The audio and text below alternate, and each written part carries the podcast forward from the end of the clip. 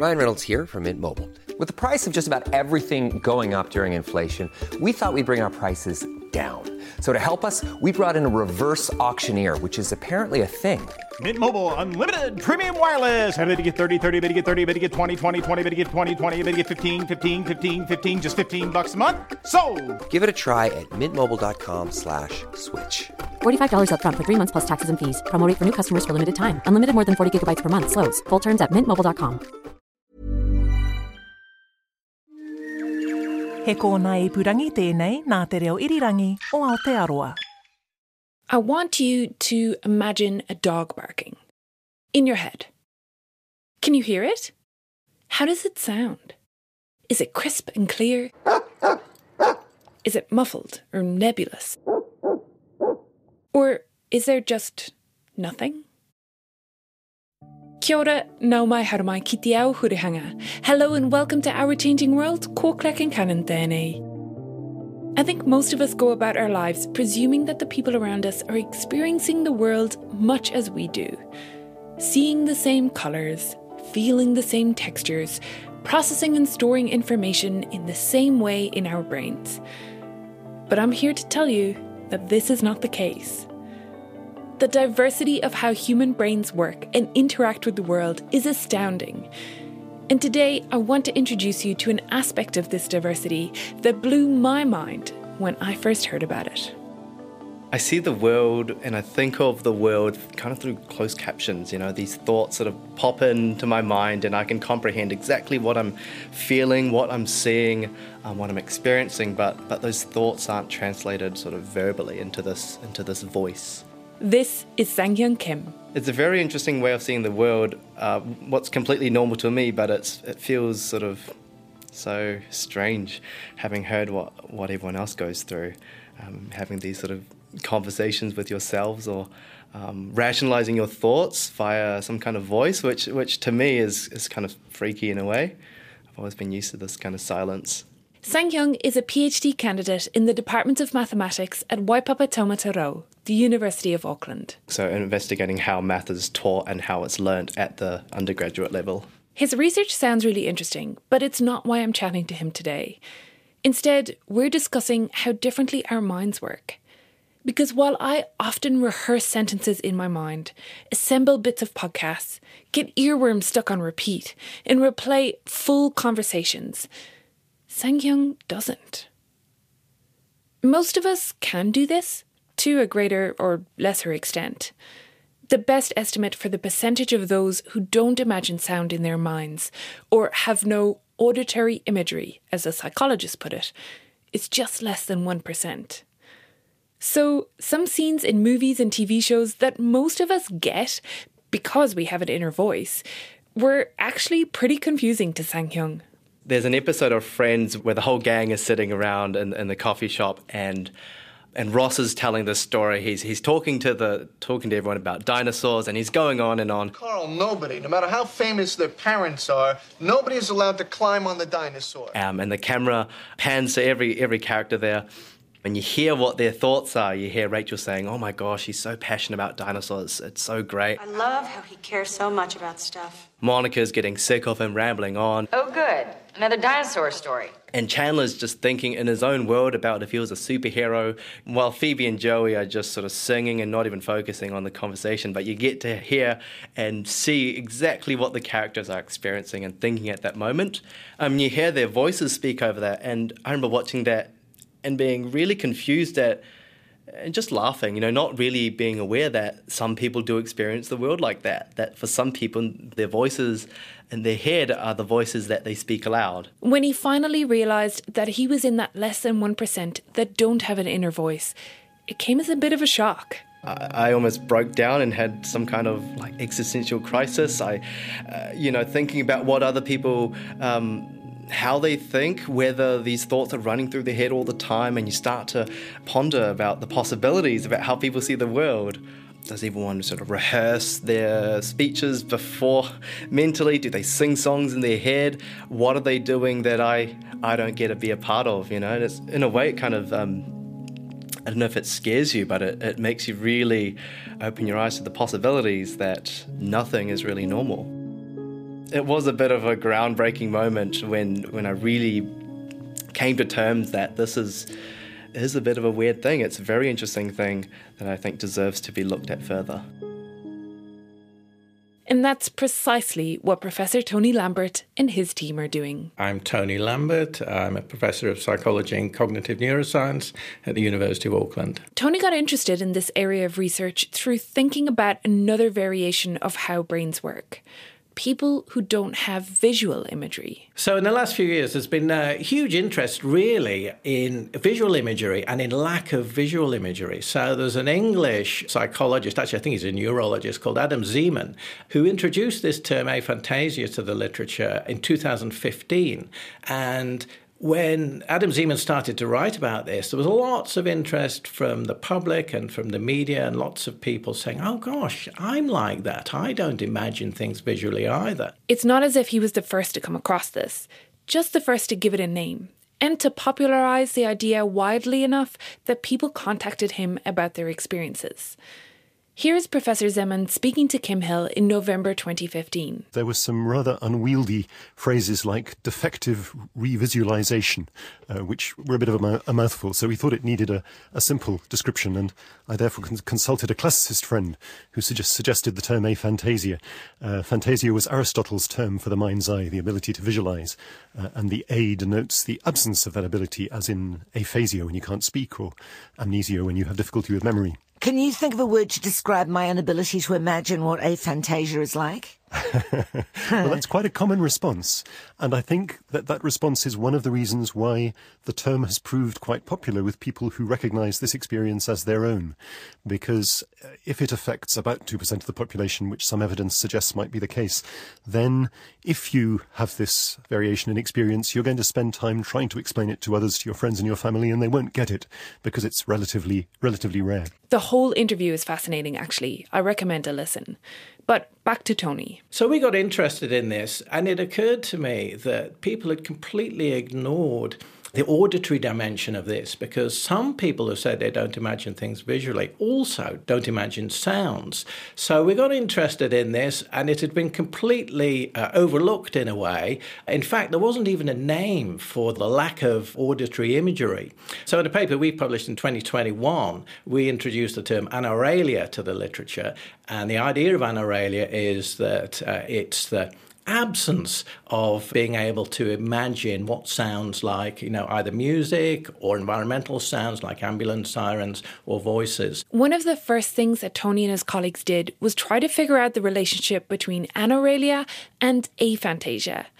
That is, if you don't have audio imagery, are you also always missing visual imagery? And what we found is that they are associated. So people who say that they don't experience sounds also often say that they don't experience visual images either. And at the other end of the extreme, people who say that they can imagine sounds as clearly as if they're actually hearing them also they many of those people also say they can imagine things visually very very clearly so they do go together reasonably strongly however in our, our most recent study, which used a very large sample, 30,000 New Zealanders, with that large sample, what we were able to do is to look for dissociations. And what we've found is that those two kind of dimensions of imagination do actually pull apart. They do dissociate quite rarely. So there are some people who say they don't imagine sounds at all, but they can imagine visual, the visual appearance of things very, very clearly. And conversely, there are people who say that they can't imagine things visually, but they can imagine sounds very, very clearly indeed. For Sang Hyun, he experiences both anauralia and aphantasia.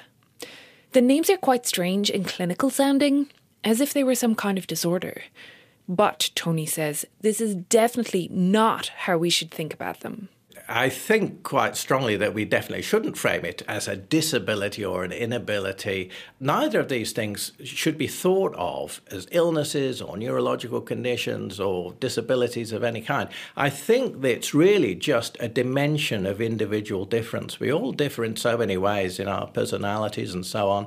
And I think this is a this is another uh, dimension of individual difference. And it's already very clear that not having that auditory or visual dimension to your imagination is no barrier to uh, to leading a happy and fulfilling life, to achieving very well. So I think we definitely should think of it as a dimension of individual difference, just like extroversion or any of those other things. Decades of psychology research have linked the mind's voice to different aspects of how we process and store information.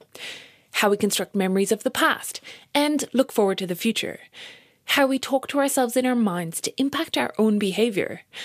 Remember to get the milk. No more chocolate for you.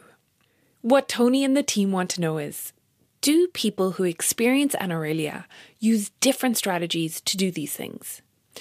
They've got a number of questions that they hope to address, but the one that PhD student Zoe Shelp is focused on right now is how we strategically think about and memorize things in the present, something psychologists call working memory? It's that little second when you're trying to remember a phone number, when you're starting to rehearse that in your head, for example, or a grocery list, just the part of your memory that has flexibility and ways of either dismissing a part of information or recruiting it into your long term storage. To test this in the lab, Zoe has a computer program that sets up a simple memory test people come in, we sit them down, we explain everything to them, and then I sit them across from me with a screen in front of them, and they get a list of four words presented one at a time on the computer, a red dot which cues them to tell me that list in the exact order that they saw it. If they get it correct, the list goes up to five words. If they can't quite remember it, it goes down to three, which means that I'll at the point of having done 16 trials, I will get a an average of how many words they can remember, um, and then I score them based on that. So far, she's done this with 10 people who experience anauralia, as well as age, gender, and language match controls. I give it a go, but totally cheat. Cult, hint, rush, verb red dot, and the red dot means I have to repeat it back yeah. to you. But I shouldn't be saying it out loud. No, you shouldn't. So yeah, in my mind, I would be if I wasn't able to say them out loud, I would be saying them over and over in my head. That would be my strategy. Mm-hmm. So what did you find for the people who experience anauralia? What kind of strategies did they use? So what we found is that they're equally as likely to repeat them in their head. I'm not quite sure how that works, but um, we kind of had the same thing happening there where they were able to have some sort of concept of repeating the words in their head. But they were way less likely to create a story through the words that they got. So there are a couple of words like fantasy and um, misery and, and cat. And so you would imagine like a fairy that's really, really miserable petting a cat. A lot of controls would do that and would like talk about how they tried to remember especially rhyming words like that, like mat, cat, cap. They'd imagine a cat on a mat with a cap on. But anauralics wouldn't do that. Um, they wouldn't really think of that, which was quite interesting. I'm not quite sure why. Were any of them kind of, I mean, not saying the words, but like mouthing the words? Yes. I kept calling out people being like, you can't actually whisper them, you know. Um, I had one person that I didn't catch up on that used sign language to like, I guess, mouth them, but with their fingers, which was I was a little bit like that's quite sneaky. Um, I mean, is that cheating? Could could other people also be using their fingers to remember things? I don't they know. definitely used their fingers. Um, anauralics used did that a lot. They used their fingers to remember how many words were in the list because the word lists changed, the lengths. So they tried to remember, okay, I need to remember five words. And then based on that, they'd go back. They were also very likely to create abbreviations. So if they had fantasy, atom, and misery, they would try to find something from FAM and then go back to their head being like, okay, what are the most common words that I like have recently seen that start with these so, no difference between the groups inability, some different strategies. Of course, because anauralia and aphantasia often track together in people, it will be tricky for these researchers to tease these two things apart. Zoe's hoping to recruit more participants in time, and ideally, this will include a mix of people who experience anauralia but not aphantasia, and vice versa. How do they go about finding people? Well, remember Tony mentioned that large survey of 30,000 New Zealanders. We managed to put two questions into what we call the NZAVS, the New Zealand Attitudes and Values Survey, which is a huge study that's been run across many years now with a bunch of different items that ask the person that's filling it out whether they can imagine a dog barking or a familiar voice in their head.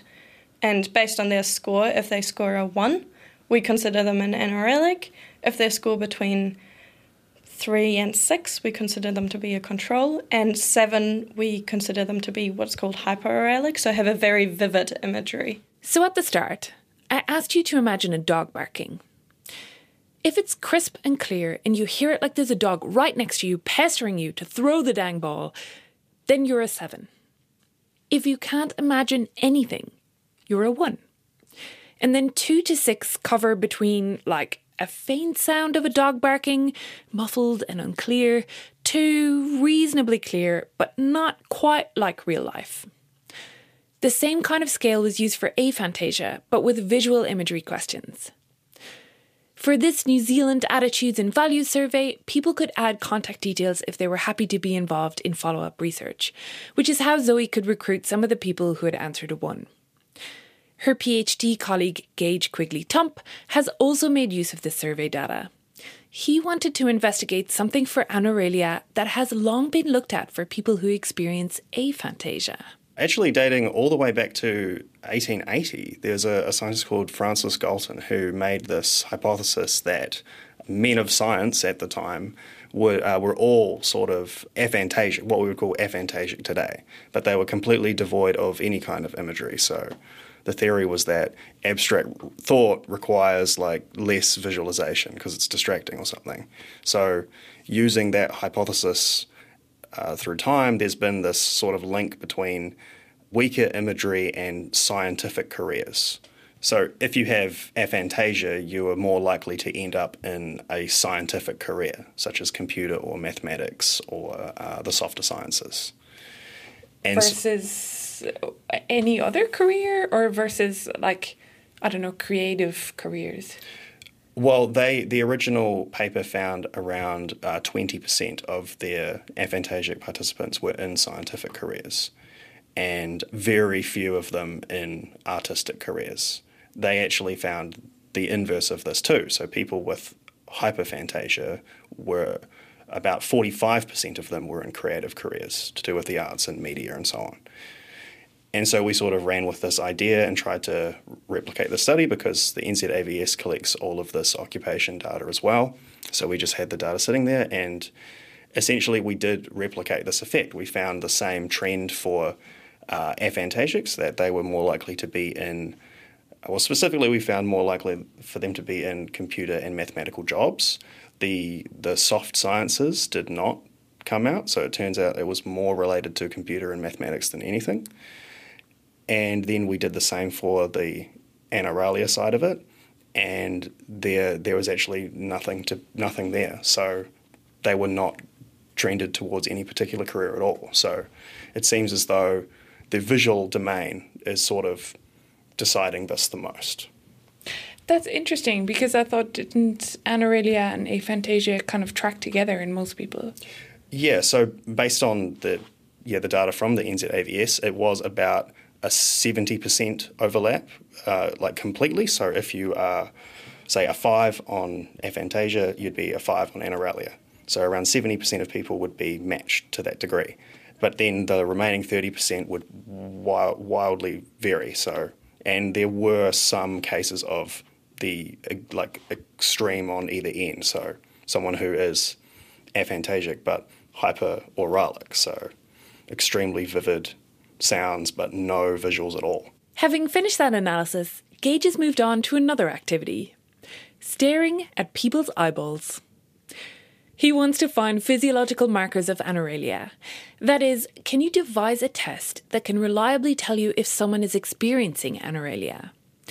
And he got his current idea from a previous study on music and audio imagery. People would listen to music while their pupils were measured through a pupillometry camera, so the diameter of their pupil, how it expands and contracts in response to a stimuli. They would listen to music, and then there would be a, a segment in the song where it would go silent, and they were told that they were supposed to imagine as, low, as though the song never stops. They fill in the gap with their imagination, so a kind of musical imagery. And they're actually able to measure the distinct pattern of the pupil when you're imagining and listening. And they pretty much found that these were a similar pattern when you're hearing the song itself and when you're imagining it. So there is sort of a specific pattern of pupil response for things like rhythm and pitch and all that kind of stuff. And it's sort of like an encoding. It's like a physiological encoding of the sound through your pupils. And of course, starting off with that, the theory was essentially just that like uh, people should not be able to do this task at all. When it comes to imagining the sound, their brain's not going to think they're actually listening to it, so they're not going to get the same pupil response. So that's the idea of how this test might work.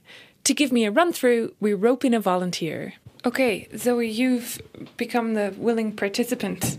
Um, can you describe what the setup is? Yeah, so the setup is basically this contraption that I don't know if you've ever gone to the optometrist that they put you in, the thing where you have your chin stuck to a pad and your your forehead against a piece of metal to kind of secure your face, and then there's a camera in front of you and a screen, um, so that Gage can see the eye movements. And so on the monitor in front of you is something tracking Zoe's eye movement and also the the pupil. Uh, yeah, that's for some reason it has selected her nose as the pupil at the moment, but that's uh, that's how it should look normally. You can see it's very zoomed in on her eye, and it's filled in this area of her pupil with. Uh, so those are like the pixels contained in there, and it just sort of measures these in real time. As you can see, we're seeing a bit of pupil dilation at the moment. Oh, changing yeah. quite a bit, yeah. And so it just sort of measures that, and then it produces a obscenely large data file with uh, measurements of the pupil every 20 milliseconds from a 30 minute experiment. That's actually quite a lot of data. Because it's such a huge amount of data to analyse, Gage is still in the early stages. He's focused on reproducing what the previous study showed before he goes on to test his hypothesis. We do a short run through so I can get an idea of how it works. so at this stage, they're just asked to look at the, the dot on the screen to get a, a baseline measurement of their pupils, and we're looking for the sort of difference from baseline. And so now the, the music will play. Now, unfortunately, due to copyright, I gotta cut that out. Gage selected the top three listened to pop songs on Spotify. Plus, he chucked in Eye of the Tiger. Because everyone knows Eye of the Tiger. So, I can't use them. But instead, we can do the experiment with something else. It's not one of the top three on Spotify, but you might know it anyway.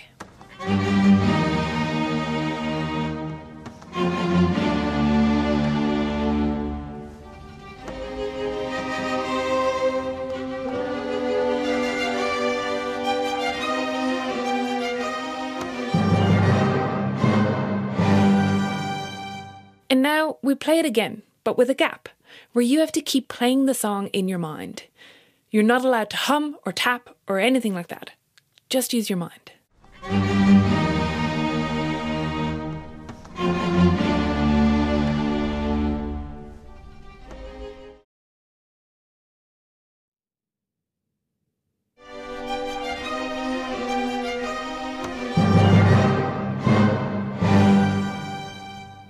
So that clip and gap were shorter than the actual experiment, but you get the idea. And if you can hear the sound in your head, your brain will be lighting up in different areas, and your pupils will be keeping time by dilating to the pitch and rhythm. Were you able to keep up? I was fully hoping that I would line it up perfectly, but I was dragging behind and I was a little bit surprised when it came in back. I was like, dang it. Actually, Zoe probably would have done better with Beethoven than Bieber, because what I just played is a recording of the student orchestra that Zoe plays in. She's a violinist. Engage is a guitarist. They both told me they reckon they sit around a six on the rating scale, and they use audio imagery a lot when they're learning different melodies. But for the anoraliacs who come in to take this test, it was interesting when we had some participants in and you know, I would ask them like, okay, for this part, you're going to have to imagine the song, and they just have no idea what I'm talking about. They're just like, I don't, I don't actually hear anything in my head, so I can't. How would I do this? And then we always get the questions like, can you actually do this? Like people are like they're more surprised that everyone else is not like them. Being able to hear sounds in their minds themselves, but working with people who can't. Zoe and Gage and Tony have a lot of discussions around the questions they're asking and whether they're the right ones. How do we classify whether someone's an anauralic if they kind of have an inner voice but no inner ear, if they can't imagine other world sounds but they still kind of talk to themselves? Do we classify them as an anauralic or something in between? Because there are people who have absolutely nothing and don't even talk to themselves in their head. So, do we need to make a differentiation between that? How do we control, for example, for aphantasia, or um, do we want to take that into account, and so on. I mean, I usually just listen because they have a lot of interesting things to say. And then also, when I talk about my own experience, they can argue that and they can kind of say, but, but my experience is like this, and this is why it's different in a way. I have a friend who has anauralia who whose husband is very, very imaginative her and her husband argue a lot about their experiences and, for example, in terms of creativity, how they approach what they want to do. Because when you have an inner eye or an inner voice, you kind of know what it's supposed to sound like or what it's supposed to look like. So you come in um, to this creative space with an idea of what you want to create. So you can kind of sometimes even get disappointed by the fact that it's not the same to what you imagined. Whereas she doesn't have that issue. She just goes and creates and is, is like, oh, this is great. Like, this is cool. Let's add something more to it um, without having that preconception. Um, so it's quite fascinating to hear everyone's stories and just listen to them. It's very early days in the team's investigations into anauralia, and right now they have more questions than answers. Over the next few years, they aim to expand the current studies and start investigating those questions around storing and retrieving past memories and imagining futures. They'll also bring in advanced imaging techniques to look at what's happening in people's brains. Here's Professor Tony Lambert again. If we can find these different strategies in the way that people think about the present, the future, and the past, is that accompanied by some different patterns of brain activity? So, we do have plans to do that as well. So, what we'll be doing is asking people to imagine different kinds of sounds while we're monitoring their brain activity using a technique called high density electroencephalography. And then we're also going to use another technique called functional magnetic resonance imaging. So, we'll be asking people with different experiences of auditory imagery to imagine different sounds, and then we'll look at what patterns of activity we can see. So, what's typically seen when you ask people to imagine sounds is that the areas of the brain that light up when they're actually listening to a sound those same areas light up. And if you're rehearsing something in your mind, you're saying a phone number or something over and over to yourself, you uh, see activity in similar brain areas to the ones that would be become active if you're actually saying those words. So there's a lot of kind of commonality between imagining things and, he- and, and hearing things and doing things. So one of our big questions, and this will be something we'll probably tackle in the last year of the project, is to see whether or not we see the same kinds of patterns in people who say they just don't imagine sounds or whether or not they're completely different. Sang Hyun Kim has actually taken part in the study. He stayed in the same halls as Zoe and learned about her research through chatting to her.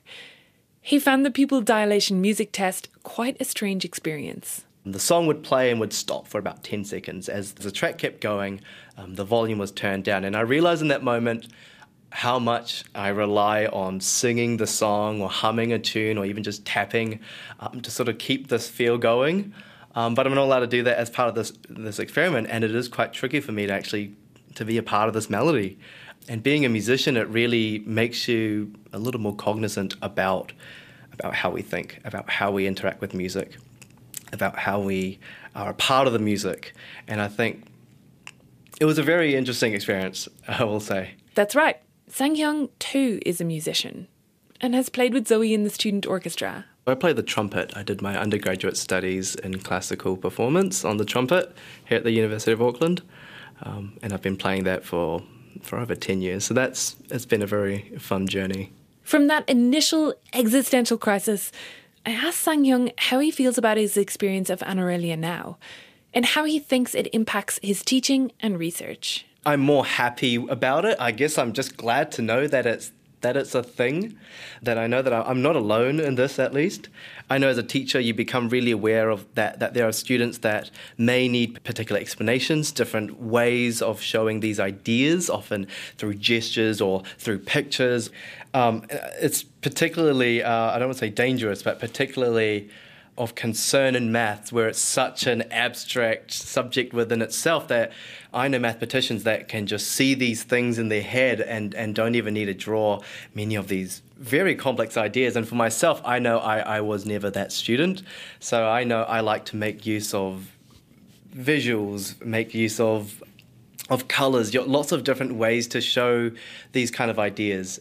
And so I would like to think that it does make me a, a better teacher, or at least a more informed teacher, um, and something that I hope will play a part and will benefit my own research. And I'm really glad that this is being looked into now. I'm surprised that that it's sort of taken this long for, for people to notice that there was a difference. And I guess it's so hard to identify that there is a difference there, right? We all think that we see the world in, in much the same ways for the research that will take place, I'm really looking forward to, to seeing what comes out of this.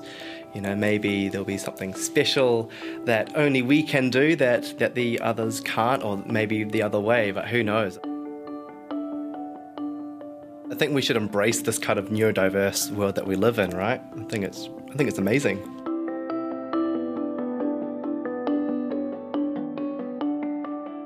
Thanks to Zoe Shelp, Gage Quigley Tamp, and Professor Tony Lambert from the Department of Psychology at Waipapa Taumata Rau, the University of Auckland.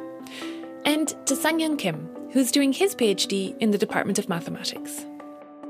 Thanks also to the Auckland University Student Chamber Orchestra for allowing the use of their recording of Beethoven's Fifth Symphony. Ko Claire Concannon ho te tú o tēnei hōtaka. I awhina mai at Justin Gregory, rawa ko Ellen Rykers. I produced this one with help from Justin and Ellen. Sound engineering was by Phil Benge, and Tim Watkin is executive producer of podcasts and series at RNZ. The multi award winning podcast Black Sheep is in its seventh season. It's all about the devious, devilish, and dishonest characters from New Zealand history. There are six brand new episodes out now for you to enjoy, two of which have a distinctly sciencey focus. I highly recommend it. Find it on your favourite podcast app or on the RNZ webpage. Our webpage is at rnz.co.nz slash our changing world. We'll put the link to the Kim Hill interview with Dr. Zeman there, as well as details of the Anauralia research website and suggestions of other related Our Changing World episodes about psychology from our extensive back catalogue. If you want to join the chat, find us on Twitter or Facebook where we are at RNZ Science. If you enjoyed this episode, please do share it with your friends and family and ask them on a scale of 1 to 7 how clearly they can play Beethoven's Fifth in their head. Tēnā koe i whakarongo mai. Thanks so much for listening. Have a great week. Kia pai tō wiki.